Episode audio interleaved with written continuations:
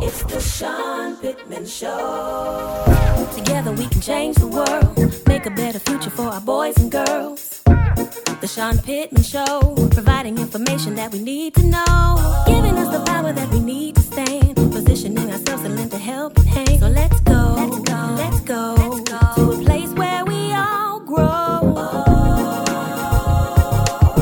It's the Sean Pittman Show. It's the Sean Pittman Show on 96.1 Jams, where we talk about politics, sports, entertainment, and business. Here is your host, Sean Pittman. Good morning. Good morning. Welcome to the show. Hope everybody had a great, great week. Wow. Historic week, which we'll talk a little bit more about later. But look, the confirmation and swearing in of Justice Jackson. We'll talk some more about that, but I know everybody's been feeling some kind of way. I mean, I was rolling down the street listening to Ice Cube. Today was a good day on the couple days that, the confirmation and the swearing in. So somebody kept their campaign promise, and that ought to be a message to everybody out there that campaign promises can be kept. President Biden said he would appoint a black female as the next justice of the Supreme Court. He said that throughout his campaign, and by golly, dadgummit, he kept his campaign promise. So it can be done, y'all.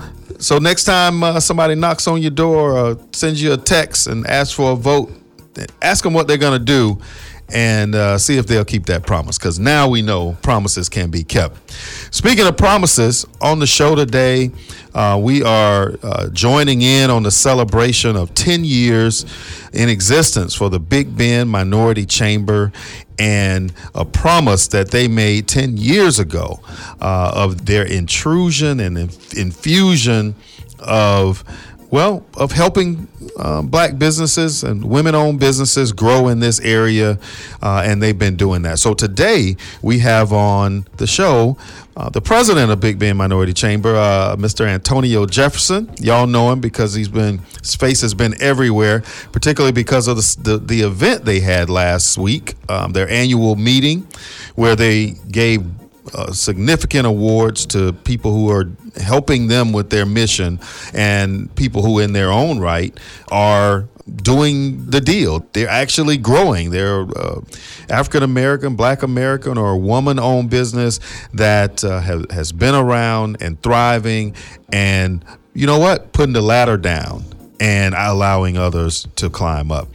So y'all help me, listeners, in welcoming Mr. Antonio Jefferson on the show today. How you doing, man? Good morning, Sean. It's always weird to have you on the show, man. Only because you're such a good friend of mine, and looking across at you trying to be serious is really, really hard. But It is hard. This is a very serious matter, and you've been working hard at it as the president of this chamber. And I got a chance to obviously attend the event. Tell us about why this annual meeting is so important and why this particular one was so significant. So this year's meeting represented 10 years of the Big Bend Minority Chamber of Commerce being in this community, in our region. And special moment as you think about how long the typical African-American business, African-American led-owned businesses last. And we made 10 years. When we started 10 years ago, I had my doubts as coming in as a board member of whether we could survive, looking at the history of the other organization that represents women and minority-owned businesses and the struggles they had. I just hard to believe. But because we had such great board members, many of which are founding board members who have continued with us, it's been an amazing journey. And we've had impact on issues relative to women and minority-owned businesses. And I'm proud to say this year's annual meeting really meant a lot. And the people that we honored were specifically selected because they've helped us. They've been representative of us during this 10-year journey. Yeah, I thought it was an amazing event, well attended. You guys, you never had problems filling a room, and that has its benefits. Talk to us about, you know, as the president today, what would you tell if you could go back 10 years and you could talk to all the founding members in that period? What would you tell the brand new Big Bend Minority Chamber? What would you go back and tell them that would help them move along further? Sure. I would tell them that 10 years from now, you'll look back on this journey and realize that you've been impactful, that you have made a statement as it relates to your representation of the women and minority-owned businesses that we have represented. I will say to them that 10 years from now, you'll be recognized for the grassroots efforts that you've taken in all of the counties in which this chamber will serve. I would also say to them that you'll be well respected in the community as being a real voice for women and minority-owned businesses. And I think that every promise that was made in our founding was kept. And I think this journey has only been as a result of the hard work of these board members and the commitment of the many corporate sponsors that have come along this journey, who believed in our mission and who have invested seriously in this mission and allowed us to execute all of the programs and opportunities that we've made available for women and minority-owned businesses in the region. You know, I want to get to some of the people you gave awards to in a little bit. But for the people out there who wonder, why do you need a chamber to help women and minority-owned businesses? I mean, where does it connect, right? I mean, where does the rubber meet the road that proves what you're saying, that there is a real purpose and a real, well, what do you say, that it's really needed? Sure. Well, Sean, what I would say to you is that African-American, specifically, families start and have been well beneath white families as it relates to their wealth. 10 times difference between the two. Back to wealth disparities. Right, the wealth disparities. And if you think about it, the first investor in a business comes from you and your family. The first investors. So if you're 10 times less than average white families, then the likelihood of you having the financial capacity to be able to be the first investor in yourself or in a family member's business, that is the challenge. So I would say to you that a chamber is needed because there are voids in those opportunities between someone conceiving an idea of a business and making that a reality. And this chamber and chambers, I guess in general, would fill that role of helping them move that business idea from concept to reality. But also, after it's moved to reality, they need a support system. They need a network of people. And this chamber has supported and fulfilled the mission of making the connection between other similarly situated women and minority-owned businesses in our community so that they learn from each other.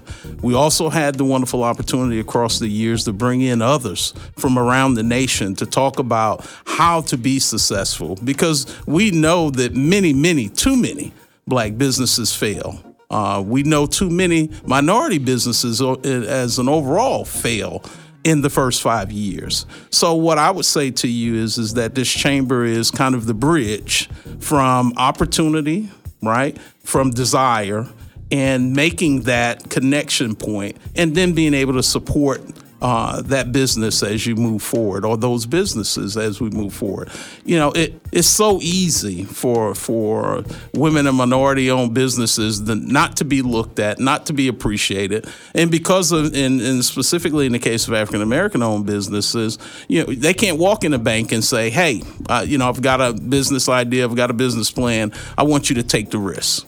You know, the standard for the bank to get involved in that is much higher. But what we've been able to do is leverage relationships with corporate partners, government, financial institutions to help them realize that these businesses start from a different place. And if you're willing to take a little extra risk, we're willing to try to fill the void of helping them build capacity of knowledge of how to run a business so that both parties win. The person that took the financial risk that wasn't invested in the business, as well as the proprietor or the entrepreneur that decided to take that risk of forming that business and making it a reality. Well, congratulations on surviving 10 years. Congratulations on an amazing event to celebrate that accomplishment and to celebrate people who align with that vision. You talk a lot about the helping businesses grow, the support, and the connectivity. But one of the things that you've done that I find to be really significant is the advocacy piece. I mean, you have been a great advocate for businesses. You've been a voice for businesses that have not had a voice in the past, right? And not just a voice that just talks, but a voice that talks in the right rooms, a voice that has the ability to open doors and give that message to someone who can make a decision or has a vote. You've been incredibly able to do that. And when you talk about where people start, and Don Peoples was on the show last week, and something he said that was just so incredible, and I think it fits with where you're going, and that is, he used an analogy of a race, racing in the Indy 500 or the Daytona 500, whatever one of those. I don't do that, so I don't know. But he talked about one racer going around the track 450 times before another racer could even start. And he talked about how that racer that just started will never catch up with that other racer if there's not some help, right? The inequity of that is analogous to the way things have been in America, right? 400 years of purposely keeping you back.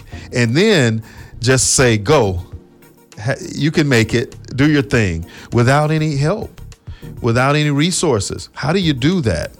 And an organization like yours, you can't change that, but you can become all these things to make sure that the right people understand it when the time is right. Do you feel like after 10 years that you have the ears of people who need to understand those points? Sure, I think we do. And it is a huge challenge. I mean, having 450 laps of the 500 laps done in advance before another racer begins, short of a crash or disaster happening, never catch up. But what we can do... And that's what Peoples was saying. Yeah. Why does the system set up that the only way to catch them is if they crash? We don't want to crash in America. That's not what we want. We just want the equity to realize that, okay, you let this person start right. hours ago, years ago, right. And now if you're going to bring some equity, you don't have to slow them down, right? All you got to do is make sure that everybody has an equal opportunity. That's right. Well, I relate that to catching up to my experience in the United States Marine Corps. One of the things in battle that you don't do is leave someone behind. If a fellow Marine gets injured on the battlefield, while you don't stop the pace of the engagement, you do bring up your colleague who's been injured in the battlefield. And I think that across time, what this chamber has been able to do is at least be able to say, hey, we've got someone injured on the battlefield, if I can use that analogy. And we need to make sure that as we move along this pathway of this engagement, that we don't leave anyone behind. So while we can't make up for the 450 laps that advanced before we began, what we can do is ensure that we don't leave anyone behind. And I think this chamber has been representative of, and our work has been representative of, leave no one behind. If someone has an idea, they have a desire, they have a place where they can go and say, look, I may not have it all together today, but with your help, I can make it.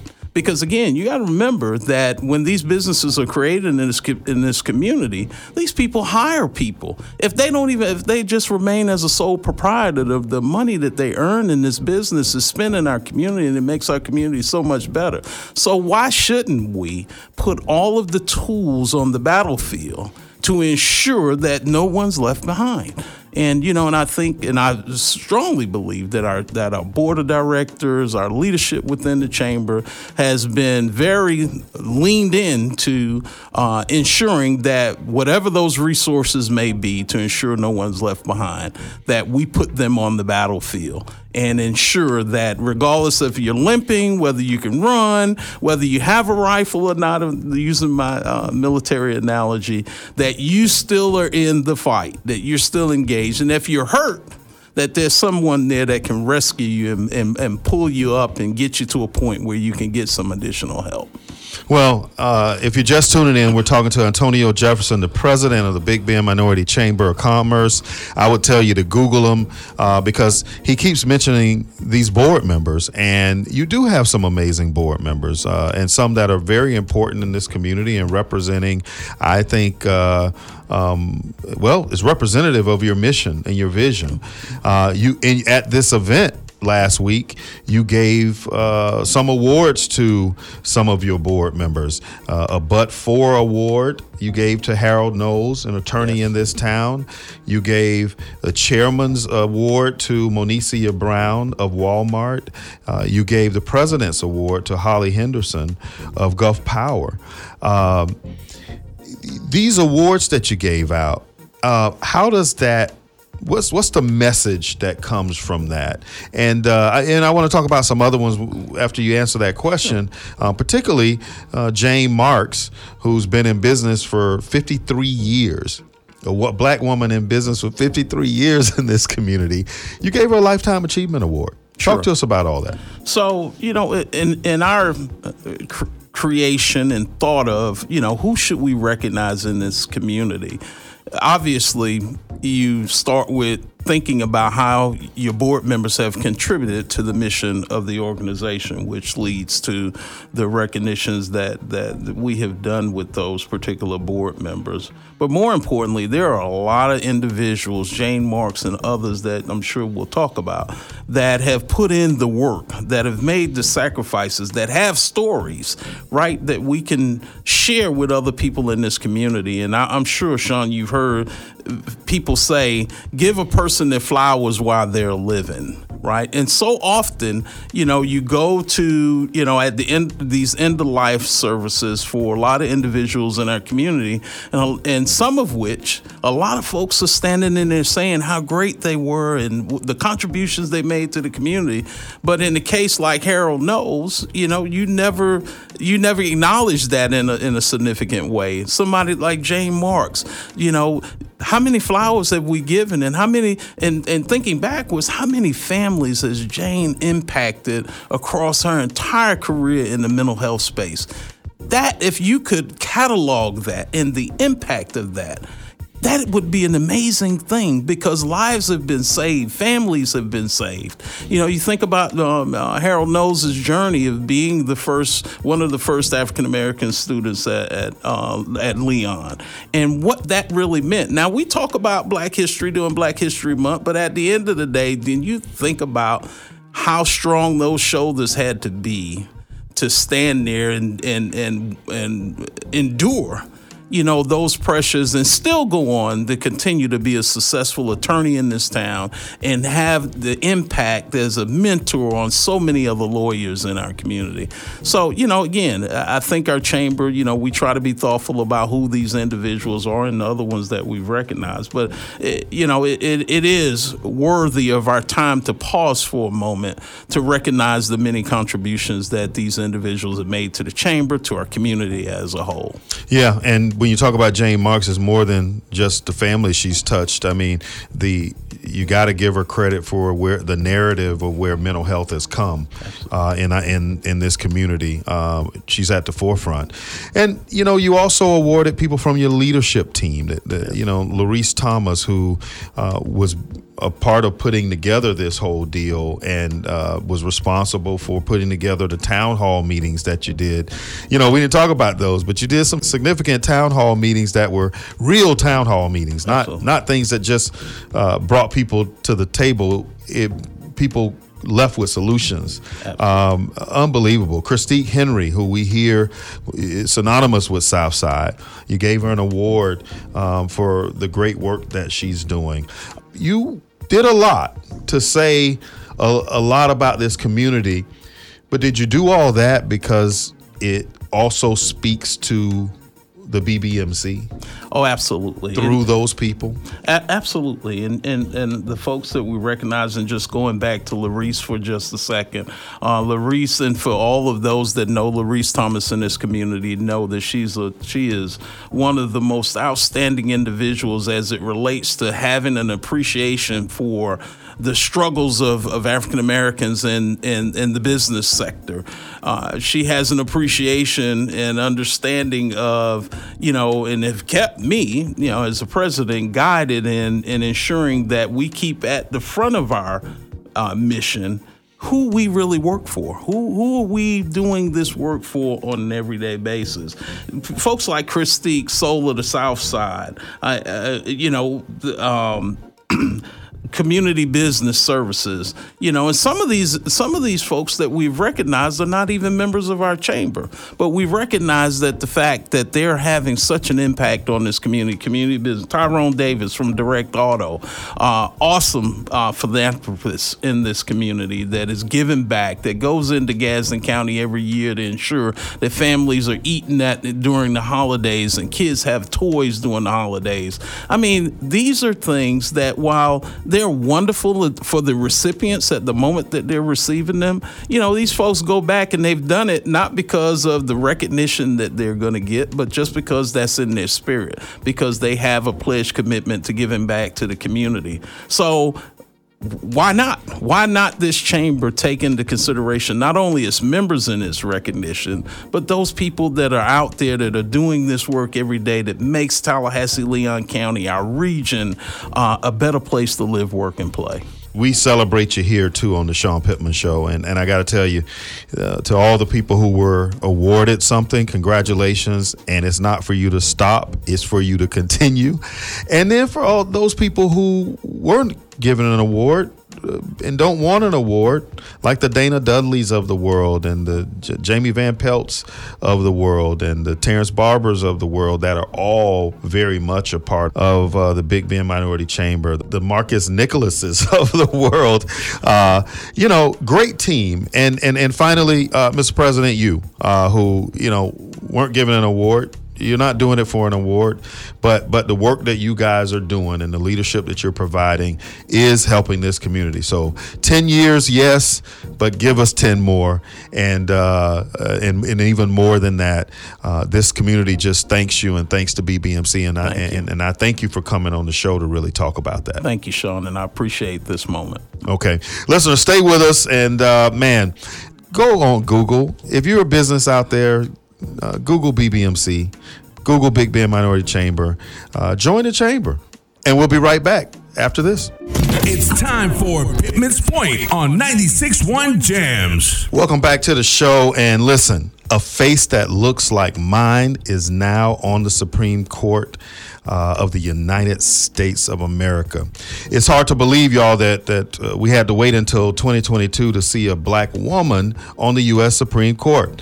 Not only will Ketanji Brown Jackson be the first black woman to sit on the court since it was assembled in 1790, she will be the first justice, y'all, with experience as a public defender to join the bench that has hosted many former prosecutors. Why is that important? It's important because a public defender sees the law in a way that is delivered at a real personal level. A public defender is someone who has stood up for the constitutional principles of everyone and is entitled to a lawyer. And because of that experience, when Jackson takes her seat on the nine-justice panel, y'all, raising his female contingent to 4, a historical number that brings a majority of female justices within reach, she will be a superb Supreme Court justice. We should all be moved by this occurrence. We should be moved by her resilience and her tenacity. She is the realization of the promise given by our parents, who were themselves brought up under racial segregation in the U.S. South. The symbolism of Jackson being the first black woman on the Supreme Court resonates deeply as a moment of promise, of hope, and the breaking of yet another barrier. It should also ignite a hunger in all of us for deeper change that goes beyond just representation. America may see black excellence as an oxymoron, but black excellence is for us, and we should, as Jackson has beautifully modeled, fully embrace our blackness and our ability to be excellent at the same time. Listen, the Pittman point today, after saying all that, you should not and must not shrink yourself in order to succeed. Continue to break barriers and become the first in your fields. We have a lot to be proud of today, but the 53 to 47 vote means we still have a long way to go. One of the most exciting things for me in this moment is, as a father of little girls, little black girls, is the fact that they were able to look at the television and see someone achieve something incredibly great and incredibly American and say to themselves, that could be me one day. Let's continue to fight, y'all. Let's continue to fight for change and to diversify the people that are in power, who make the decisions that will influence us day by day and generations to come. This has been the Sean Pittman Show. We'll see you in 7.